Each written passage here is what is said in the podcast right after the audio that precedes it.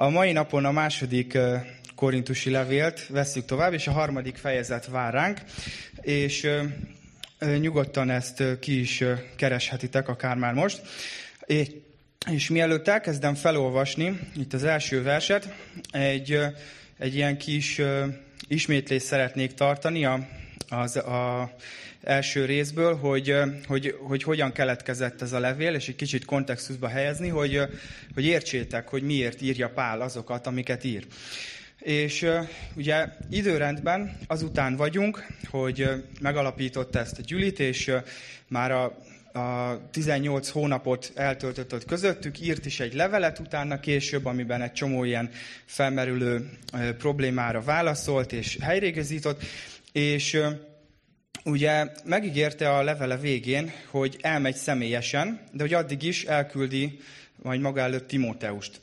És ez meg is történt, és Timóteus visszaérkezett Pálapostolhoz, és, és hozott sajnos némi rossz hírt, így a Gyülivel kapcsolatban, mi pedig azt, hogy megjelentek ott ilyen igazi bajkeverők, ilyen, ilyen igazi, hogy mondjam, áltestvérek, így ezt a szót használja később Pál, és, és az a helyzet, hogy ők, ők ők próbálják lejáratni Pálapostolt, és próbálják így rossz színben feltüntetni, és nagyon csúnya támadásoknak teszik ki Pál szolgálatát, és, és magát a, a személyét, és igazából, igazából ezt azért teszik, mert idegesíti őket Pálapostolnak a, a személyisége, és főleg az az üzenet, amit ő képvisel. Mert hogy ők, ők azt, azt próbálják képviselni, és azt próbálják nyomatni a gyülinek, hogy, hogy az, hogy, az, hogy Jézus itt volt, és meghalt értünk, és, és átvállalta a büntetést, hogy ez így önmagában nem elég ahhoz, hogy Isten előtt kedvesek legyünk, és Isten elfogadjon minket így. És ezért, ezért be kell tartani a törvényeket is és próbálják ráerőltetni az emberekre azokat a régi szokásokat, illetve előírásokat, törvényeket, amiket ugye a, zsidó nép kapott ezer évvel korábban.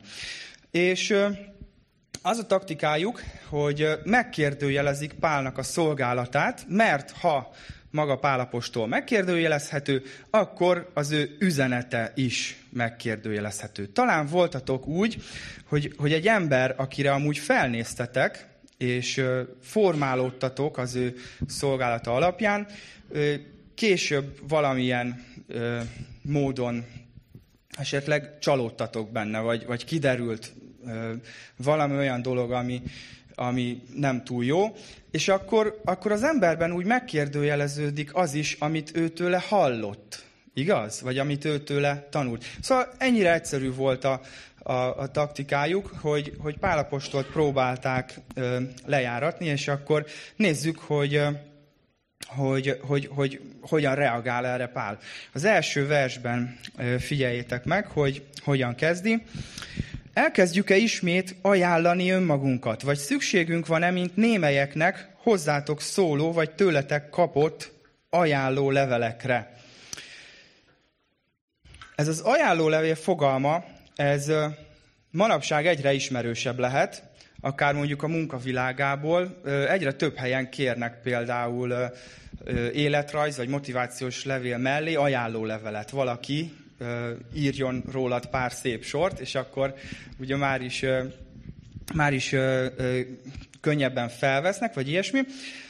Képzeljétek el, jó magam, én akkor tapasztaltam meg egy ilyen ajánlásnak a pozitív előnyeit, amikor 2013-ban kimentem nyárra Angliába dolgozni, kis zseppénzt keresni, és ez a lehetőség úgy jött, egyébként egy családnál laktam, akik befogadtak magukhoz, és a, kertjükben, meg a házuk körül ilyen mindenféle karbantartás, meg kerti munkát végeztem, és úgy jött ez az egész lehetőség, hogy a sógorom előtte már három nyarat ott kint töltött, és akkor nem tudott menni, és saját maga helyett ajánlott engem. És elmondta, hogy ugyanazt, amit én, meg fogja tudni csinálni ő is, megbízható, stb. És képzeljétek el, hogy a a hölgy fölvette velem a kapcsolatot, és így megbeszéltük az érkezésemnek a, a menetét, és úgy adódott, hogy én azon a napon hamarabb odaérek, mint ahogy ők hazaérnek munkából.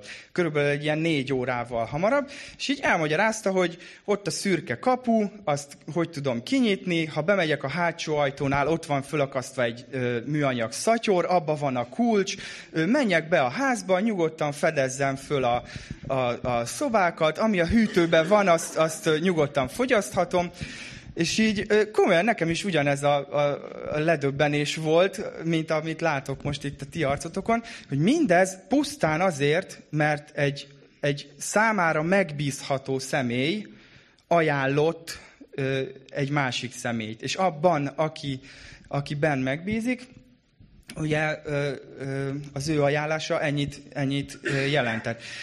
És egyébként Pál maga is ír ajánlólevelet, amikor olyanokat figyelünk meg, hogy fogadjátok Timóteust, és, és, és adjátok meg minden szükségeset neki, stb., akkor ez, ez pont ez, ez egy ajánlólevél. Miért van erre szükség? Hát gondoljatok bele, abban az időben bárki beállíthatott volna.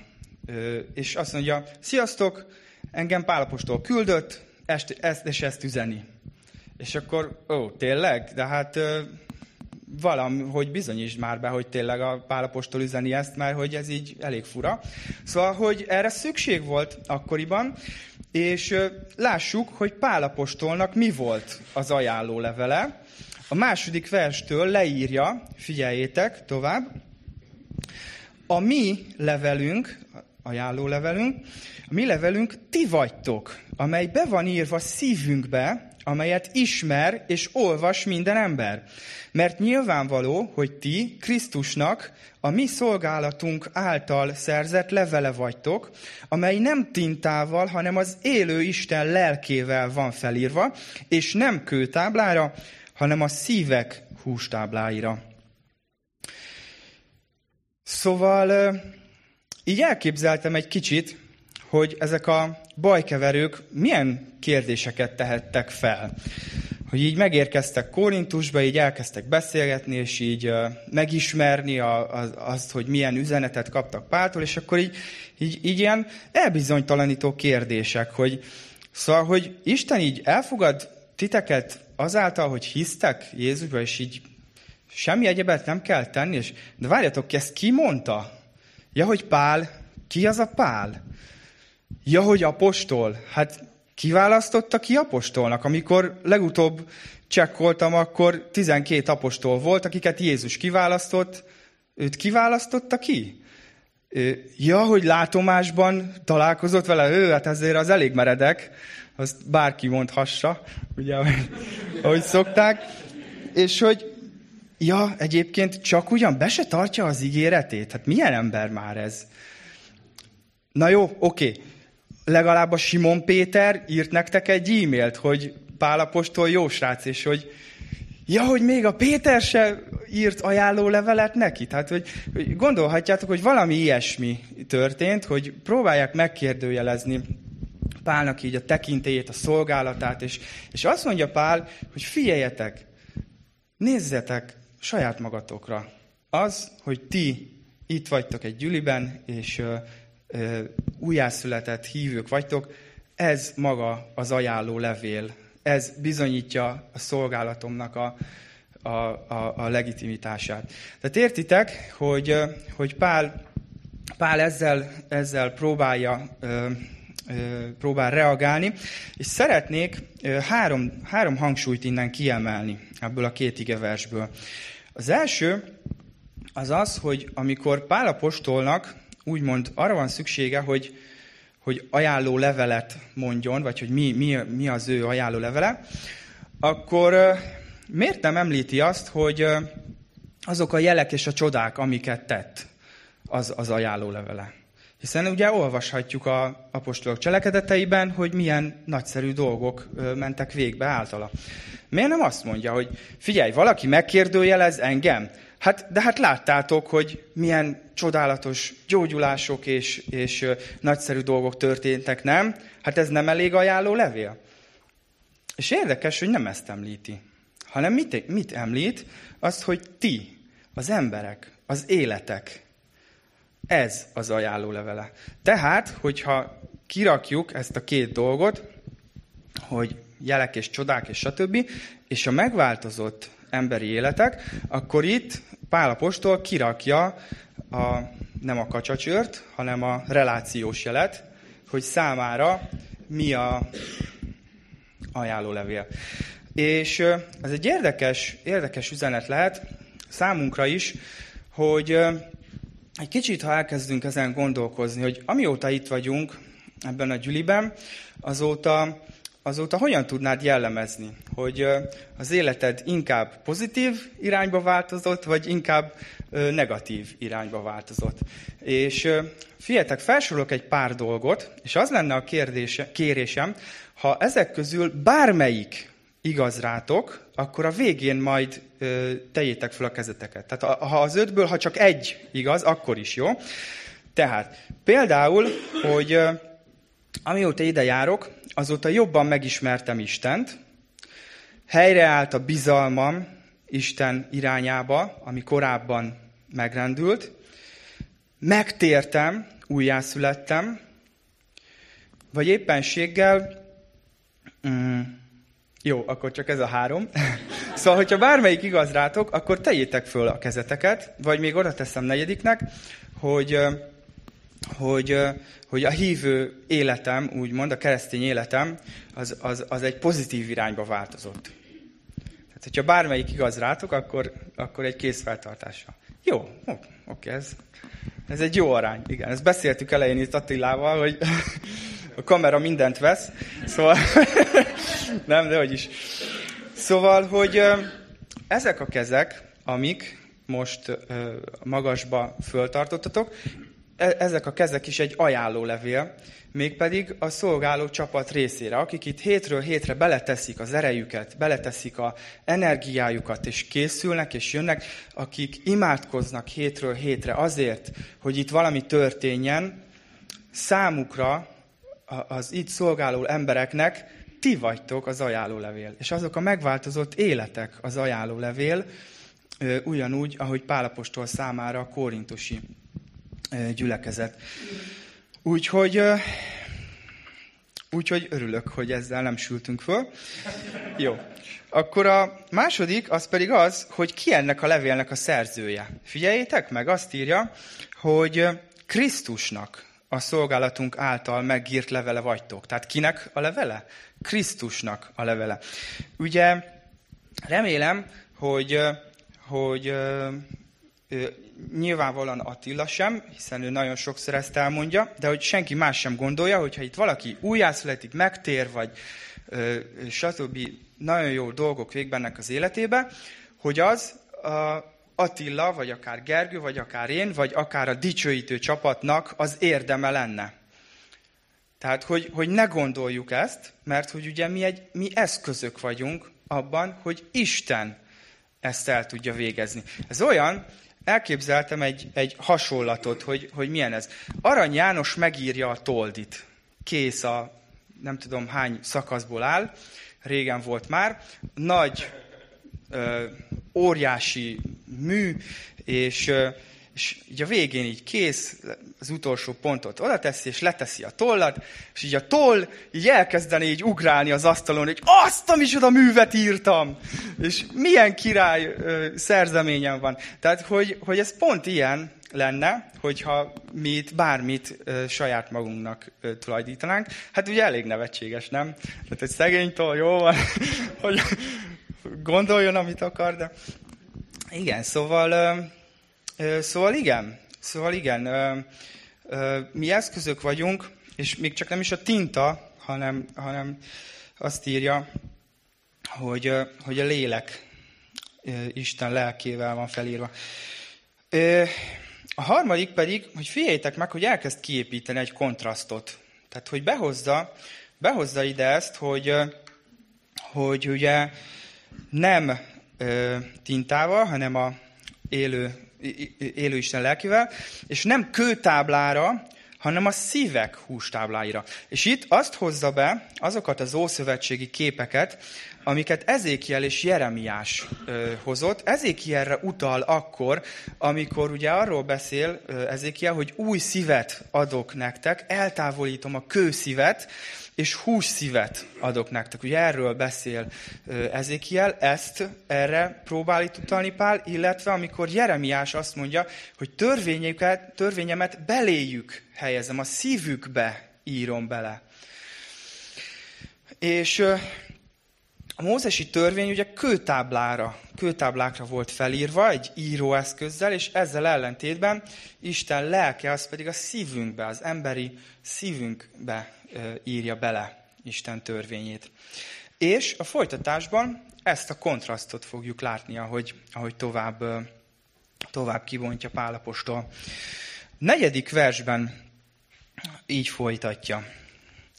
Ilyen bizodalmunk pedig Krisztus által van Isten iránt. Nem mintha önmagunktól, mint egy a magunk erejéből volnánk alkalmasak arra, hogy bármit is megítéljünk, ellenkezőleg a mi alkalmasságunk Istentől van, ő tett alkalmassá minket arra, hogy az új szövetség szolgái legyünk.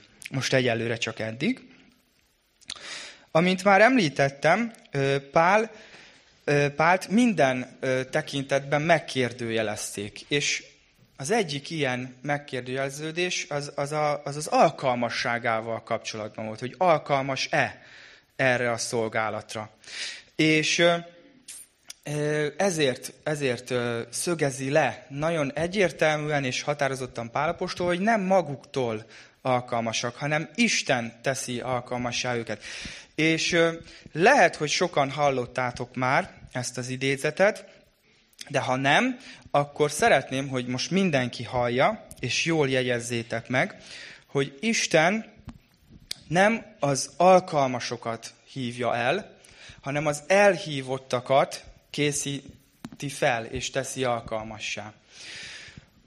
A Bibliában számtalan példában ezt láthatjuk, hogy, hogy Isten így, így működik. Számára neki, bocsánat, csak arra van szüksége, hogy, hogy, hogy valaki igent mondjon.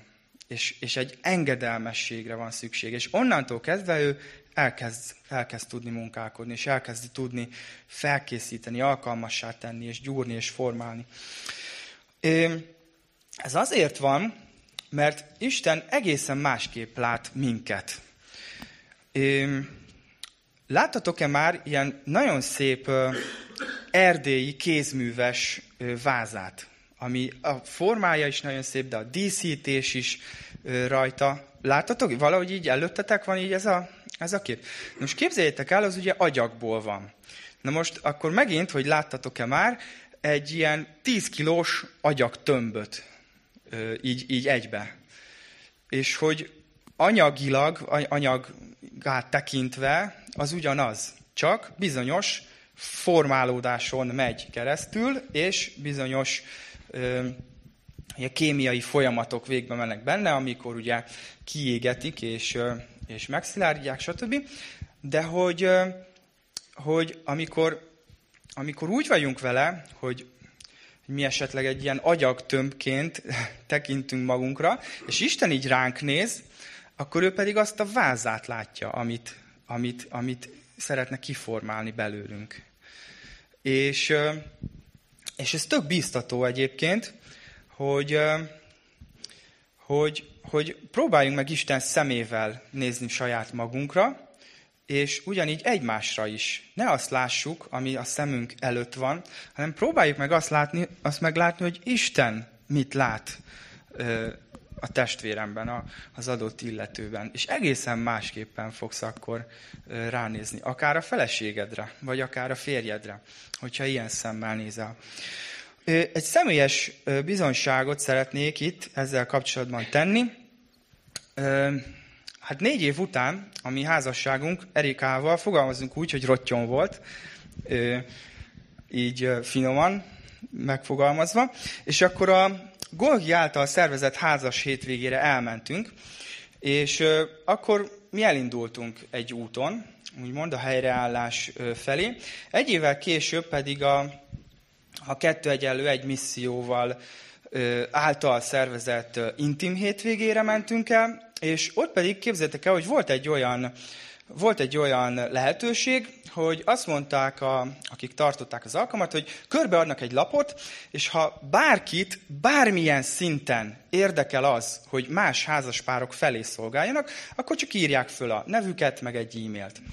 És hát fölírtuk a nevünket Erikával, és így egy pár hónap múlva így csörög a telefon, hogy hát akkor a házas kurzus vezető képzés az ekkor és ekkor lesz, és akkor szeretettel várunk titeket, és akkor így, mi meg így, ó, ó, ó, ó, ó, várjunk csak. Tehát, hogy mi, mi úgy gondoltuk, hogy majd 20-30 év múlva esetleg már, már akkor talán alkalmasak leszünk ilyesmire, és, hogy, és, és nem, végül elmentünk, úgymond rábeszéltek, de nem, nem, nem is rábeszéltek, akartunk, de hogy, hogy volt bennünk egy ilyen, hogy mi ezt nem így gondoltuk, hogy, hogy így már most, és és elvégeztük, oké, okay, kaptunk egy ilyen kis oklevélszerűséget, és, és akkor hát így rögtön így meg is kérdezték, amikor így átadták, hogy na hát akkor mikor indítjuk az első ö, házas kurzust, és akkor így, akkor megint így elkezdtük így vakargatni a fejünket, hogy hát mi úgy gondoltuk, hogy még azért át kéne rágni ezt az anyagot még egyszer, meg, meg még, még pihennünk kéne rá egy kicsit, meg, meg stb. És akkor oké, okay, de mire vártok? Tehát, hogy miért nem kezditek el? És képzeljétek el, hogy a közös életünk egyik legjobb döntésének tudjuk tekinteni azt, hogy belevágtunk és elkezdtük, és, és tökéletes lenne a házasságunk, vagy, vagy minden úgy, úgy lenne, ahogy a nagykönyvben meg van írva. Nem, szó sincs róla, de minden egyes alkalommal megtapasztaljuk azt, hogy Isten minket is formál, és mi is mi is folyamatosan változunk és fejlődünk, és, és az elsődleges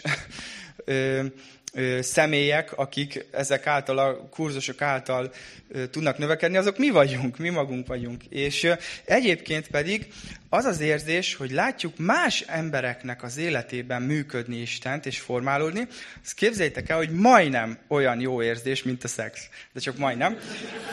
Szóval, szóval nagyon, nagyon jó, úgyhogy ha más nem, akkor ezért megéri. Oké, okay, bocsánat, lehet, hogy ez nem kellett volna. Na mindegy.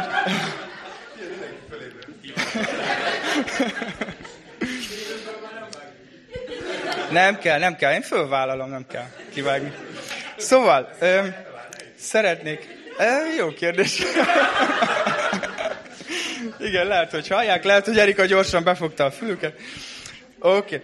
Szóval, ö, ö, igen, a sátán eléggé le van korlátozva az életünkben, hiszen ugye tudja, hogy, hogy ő már veszített. Hogyha mi megtért hívő emberek vagyunk, akkor, akkor az ő uralma véget ért az életünk fölött, és úgymond átmegy ilyen ö, ö, kár minimalizáló üzemmódba, és, ö, és az, a, az a célja, hogy oké, okay, akkor, akkor minél lejjebb tartsa az okozott károkat, úgymond, az, az ő szemszögéből, és ugye ezért ö, neki az a jó, hogyha mi tétlenek vagyunk, és csak egy helybe ülünk, és nem csinálunk semmit. És ehhez két nagyon jó eszközö van, valószínűleg több is van, én csak kettőt szeretnék most mondani nektek. Az egyik a kényelem. A kényelmünket az, azt nagyon, nagyon nehezen adjuk föl ha van egy, egy bizonyos kényelmi szint, amit elértünk, abból, abból nagyon-nagyon nehezen tudunk lejjebb. Nem tudom, ezt, ezt megfigyeltétek-e. És a szolgálat az kőkeményen ö, ö, kényelem lemondással jár. Tehát nagyon sok kényelmetlenséget be kell vállalni annak érdekében, hogy, hogy szolgálni tudjunk. A másik az pedig az, hogyha elhiteti velünk, hogy mi alkalmatlanok vagyunk. Tehát ő pedig folyamatosan ö, azt a képet próbálja a, a, a szemünk előtt tartani, hogy ez az agyaktömb. Te ez vagy, és ennyi vagy. És, és nem is lehet több. És, és, ö, és hogyha, hogyha ez sikerül, akkor persze vesztett, de valamilyen szinten meg lehet, hogy egy csatát megnyert, mert, mert tétlenségbe tart hogyha, hogyha elhiteti veled azt, hogy te valamire alkalmatlan vagy, amire Isten hív. Hogyha Isten hív téged valamire, akkor, az ne legyen kifogás, hogy, hogy te alkalmatlan vagy rá, mert Isten fog alkalmassá tenni rá. És csak egy ilyen nagyon pici zárójelben akarom ide tenni, hogy legyen ellen pólusa, tehát hogy az egészséges önértékelés és a saját képességeimnek a képességeimmel való tisztában lét, az, az, az megint egy fontos szempont, és csak ennyi. Úgyhogy nézzük meg, hogy hogyan, hogyan folytatja Pál, és milyen ez a szolgálat, amire ő is igent mondott, és amire, amire bátorítottalak itt titeket is, hogy igent mondjatok. A hatodik verstől olvasom itt megint, de most tovább a 13-ig. Ő tett alkalmassá minket arra, hogy az új szövetség szolgái legyünk, nem a betűjé, hanem a léleké, mert a betű megöl, a lélek pedig megelevenít. Ha pedig a halálnak betűkkel kőbevésett szolgálata dicsőséges volt, úgy, hogy nem tudtak Izrael fiai Mózes arcára nézni, arcának múló dicsősége miatt, hogy ne volna még dicsőségesebb a lélek szolgálata? Mert ha a kárhoztatás szolgálata dicsőséges, mennyivel dicsőségesebb az igazság szolgálata. Sőt, ami ott dicsőséges volt, már nem is dicsőséges az azt felülmúló dicsőség miatt. Ha ugyanis a múlandó dicsőséges, mennyivel inkább dicsőséges a maradandó. Mivel tehát ilyen reménységünk van, teljes nyíltsággal szólunk, és nem úgy, mint Mózes, aki leplet tett az arcára, hogy ne lássák Izrael fiai a múlandó dicsőség végét.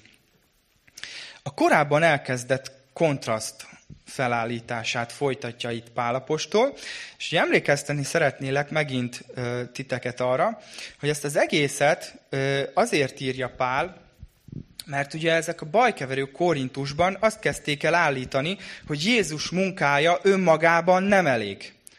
És hogy ahhoz, hogy megmeneküljünk, szükség van a törvényeknek a betartására is. És úgymond meg kell dolgoznunk azért, hogy, hogy, hogy Isten előtt kedvesek lehessünk, hogy Isten elfogadjon minket. Úgyhogy emiatt itt Pál azt gondolja, hogy rendben, akkor hasonlítsuk össze a kettőt. Hasonlítsuk össze ő az üzenetét, és hasonlítsuk össze azt az üzenetet, amit én mondtam nektek.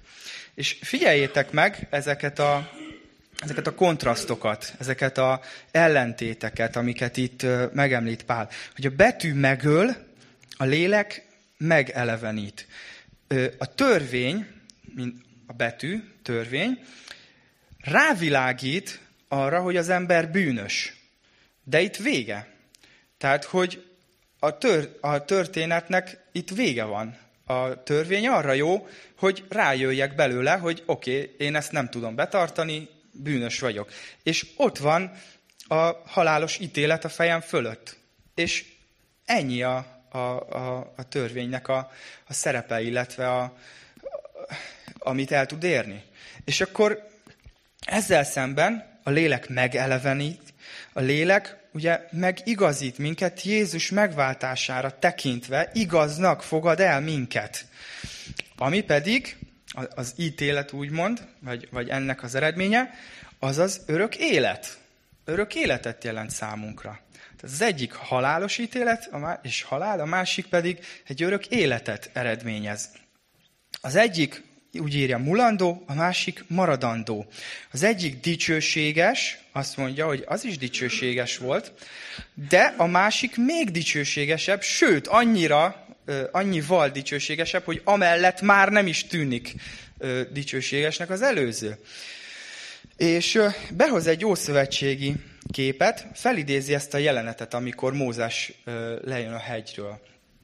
És ott ugye az történt, hogy a hegyen Mózes megkapta a kőtáblákat, Isten jelenlétébe volt, és hogy lejön, így a emberek így várják, és megérkezik Mózes, és így, ó, veled meg mi történt? Tehát így ragyog így a, az arca, és ugye akkor, ö, akkor ugye nem is tudják ö, elviselni, és, ö, és ez egy ilyen jelképes, szimbolikus dolog történik itt, hogy ugye letakarja, egy lepellel letakarja, és És ennek a, a szimbóluma, illetve a, a jelentés tartalma, hogy amit a törvény betartása által meg tudunk tapasztalni Istenből, az, az, az egy ilyen, az egy ilyen le, lehatárolt, egy ilyen, egy ilyen tompított dicsőség. Nem, nem az az egy az egybe vakító fényesség, mert, mert hogy azt ugye azt mondják, hogy nem tudták elviselni, hanem egy ilyen elhalványított valami. És nektek melyik tetszik jobban? Melyik üzenet az, amelyik közelebb áll a szívetekhez? Istennek nagy erőfeszítésekkel gürizve megfelelni, és akkor a végén várni, hogy vajon elég, elég, vagy pedig Jézus munkáját elfogadva, és, és, és elfogadni azt, hogy igaz, igaznak lát bennünket Isten Jézusra nézve, és, és a Szentlélek pedig formál minket, és a törvényt nem a kőtáblaként helyezi elénk, hogy na, ezt be kell tartani, hanem, hanem a szívünkbe írja, és, és, és nem, nem is akarunk ellene, ellene tenni, úgymond. Ez a lepel, ez a lepel, hogy ott volt Mózes arcán. Ne higgyétek azt, hogy, hogy az csak az akkori időkben a, a zsidók akarták visszahozni ezeket a törvényeket, és, és hogy ezáltal elnyerni Isten tetszését.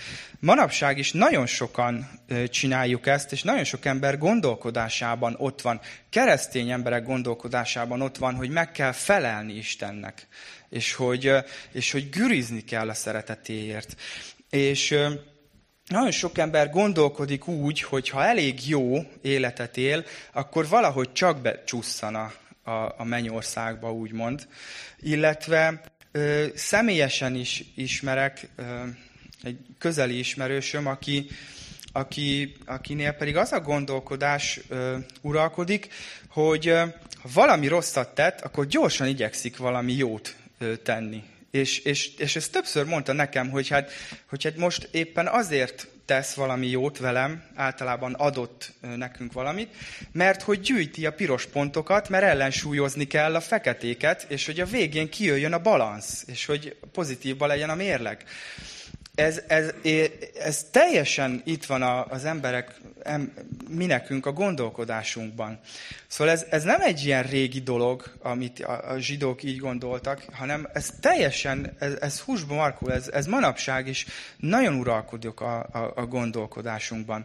Ö, és nem hívők körében pedig szintén, akik egyáltalán nem hisznek Istenben, őrájuk is jellemző az, hogy ha ismernek egy jónak mondható embert, és, és meghal, akkor úgy vélekezünk róla, hogy hát biztosan mennyországban van. Pedig semmi, semmi jelét nem adta élete során, hogy hinne Istenben, vagy bármilyen kapcsolata lenne Istennel, de mégis. És nekem például akkor, akkor jöttem rá, er, vagy ha nem jöttem rá, csak akkor szembesültem vele megint ezzel a fajta gondolkodással, amikor most pár, pár hete meghalt a, Mészői Kálmán, ugye válogatott labdarúgó volt, és akkor a trollfocisok kiírták a Facebookon, hogy átigazolt a mennyei verhetetlen csapathoz.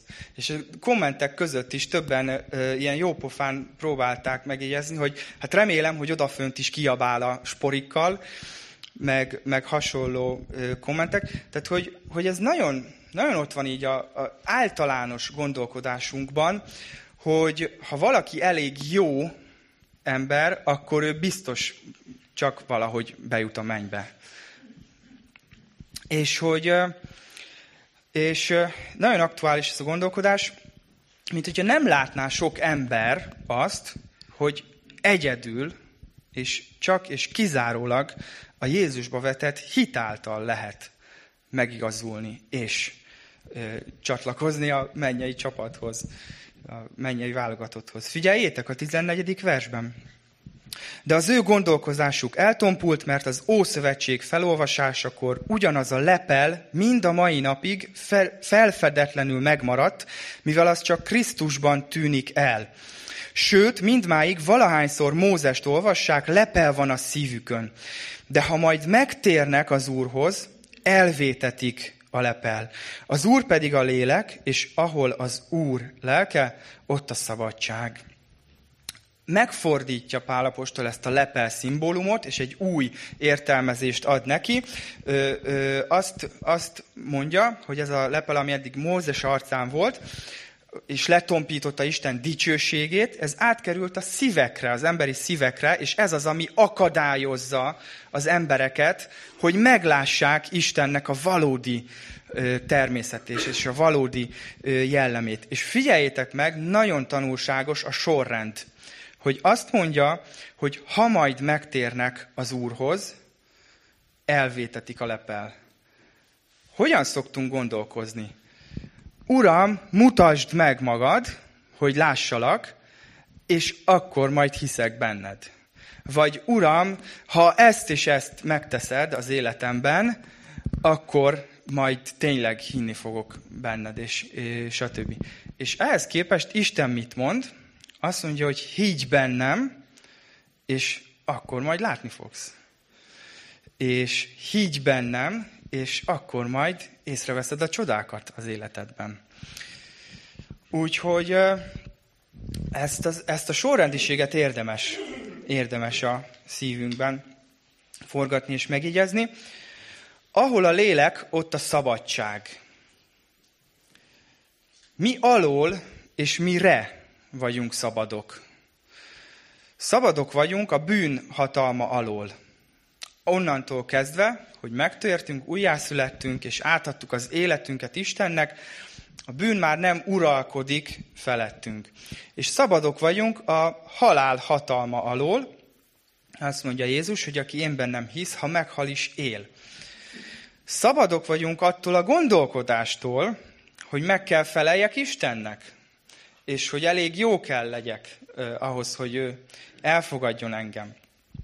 És szabadok vagyunk attól, hogy a, hogy a törvény, mint egy ilyen, egy ilyen félelemkeltő valami így ott lebegjen a, a fejünk fölött, hogy ne paráználkodj, és, és akkor ez, ez úgy ott van, és akkor be kell tartani, és stb. És szabadok vagyunk arra, hogy a lélek ezt beírja a szívünkbe. És elmondhassuk azt, hogy de hát én nem is akarok paráználkodni. Én, ahogy Isten hűséges hozzám, úgy szeretnék én is hűséges lenni a, a házastársamhoz. Értitek? Tehát, hogy megváltozik ez a, ez a viszonyulás, és, és, és a szívünkbe írja bele. Szabadok vagyunk arra is, mivel már a bűn nem uralkodik felettünk, hogy új urunk legyen. Ugye? Ha már a bűn nem az Urunk, akkor lehet egy új Urunk, és, és szabadok vagyunk ezért arra, hogy Istent szolgáljuk. Úgy fogalmazott Pál, hogy az új szövetség szolgáivá legyünk. És most mondok egy olyat is, ami lehet, hogy néhányaknak meg fogja ütni a fülét, de szabadok vagyunk arra is, hogy elsétáljunk Istentől. Gondoljatok bele, János 8.36-ban azt mondja Jézus, hogy ha tehát a fiú megszabadít titeket, valóban szabadok lesztek. És gondoljatok bele, hogy ha nem sétálhatunk el Istentől, akkor valóban szabadok vagyunk? Az, az akkor nem valódi szabadság, ugye? Úgyhogy igen, ez is benne van a pakliban. Mondhatsz nemet is Istennek és élhetsz nélküle is ezután.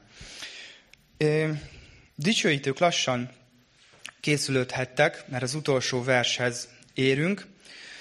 Szabadok vagyunk arra, hogy, hogy ez a tompító lepel nélkül szemtől szembe figyeljük Isten dicsőségét nem, nem érezzük kényelmetlenül magunkat ebben a dicsőségben. Ugye, ahogy a, a nép kényelmetlenül érezte magát, és zavarta őket az a, az a ragyogás, úgy nekünk nincs szükségünk, szabadok vagyunk ettől a lepeltől, és nem kell kényelmetlenül mocorognunk Isten jelenlétében, hanem, hanem ez a tompítás nélkül szemtől szembe figyelhetjük az ő dicsőségét. És figyeljétek meg, hogy ennek mi az eredménye. 18. versben, hogy hogy fejezi be Pálapostól. Mi pedig, miközben fedetlen arccal, mint egy tükörben szemléljük az Úr dicsőségét minnyájan, ugyanarra a képre formálódunk át az Úr lelke által dicsőségről dicsőségben. Ez a legszebb az egészben, igazából, hogy szemléljük Isten dicsőségét, és, és közben formálódunk, és közben uh, Isten ezt az írást a szívünkbe így végzi. És uh, erre hívlak titeket, hogy a dicsőítésben is, de a hétköznapi életetekben is figyeljétek Isten dicsőségét, és figyeljétek az életetekben azokat, a mozzanatokat, amiben Isten új lenyomatát fedezitek fel. És ahogy ezt figyelitek, és, és, és az életetek részévé válik, úgy Isten formál titeket, és úgy válik valóra az, az a látás, hogy, hogy az agyak tömbből elkészül ez a gyönyörű míves és, és díszes váza. És szabadok vagyunk arra is, hogy, hogy, hogy az úrvacsora segítségével Isten jelenlétébe jöjjünk, és megemlékezzünk arról a munkáról, amit ő végzett értünk, és megemlékezzünk arról, hogy tényleg csak ő belé vetve a bizodalmunkat szeretnénk Istennek megfelelni, nem pedig a magunk erejére és eszére támaszkodni. Imádkozzunk! Mennyi atyám, köszönöm a te formáló kezedet, köszönöm azt, hogy te dolgozol rajtunk, és köszönöm azt, hogy nem szeretnél abban az állapotban hagyni, amiben vagyunk, hanem te mindig, mindig folyamatosan előre szeretnél vezetni minket, és, és, és szeretnéd azt, hogy, hogy Jézus Krisztushoz mind, mind jobban hasonlítsunk, és arra a képre szeretnél átformálni bennünket. Uram, kérlek, hogy, kérlek, hogy lehessünk engedelmesek ebben, és kérlek, hogyha, hogyha bárkit hívsz arra, hogy, hogy az új szövetség szolgája legyen, de kételkedés van benne, akkor segíts elűzni ezt a kételkedést, és segíts megerősíteni őt abban, a hitben, hogy te fogod alkalmassá tenni őt. Kérlek Istenem, azért, hogy a tőled kapott szabadságunkat, azt, azt, azt a neked való szolgálatra tudjuk minél jobban és minél, minél inkább felhasználni. Kérlek Istenem, hogy, hogy így folytasd, továbbra is folytasd ezt a formálást az életünkben. Amen.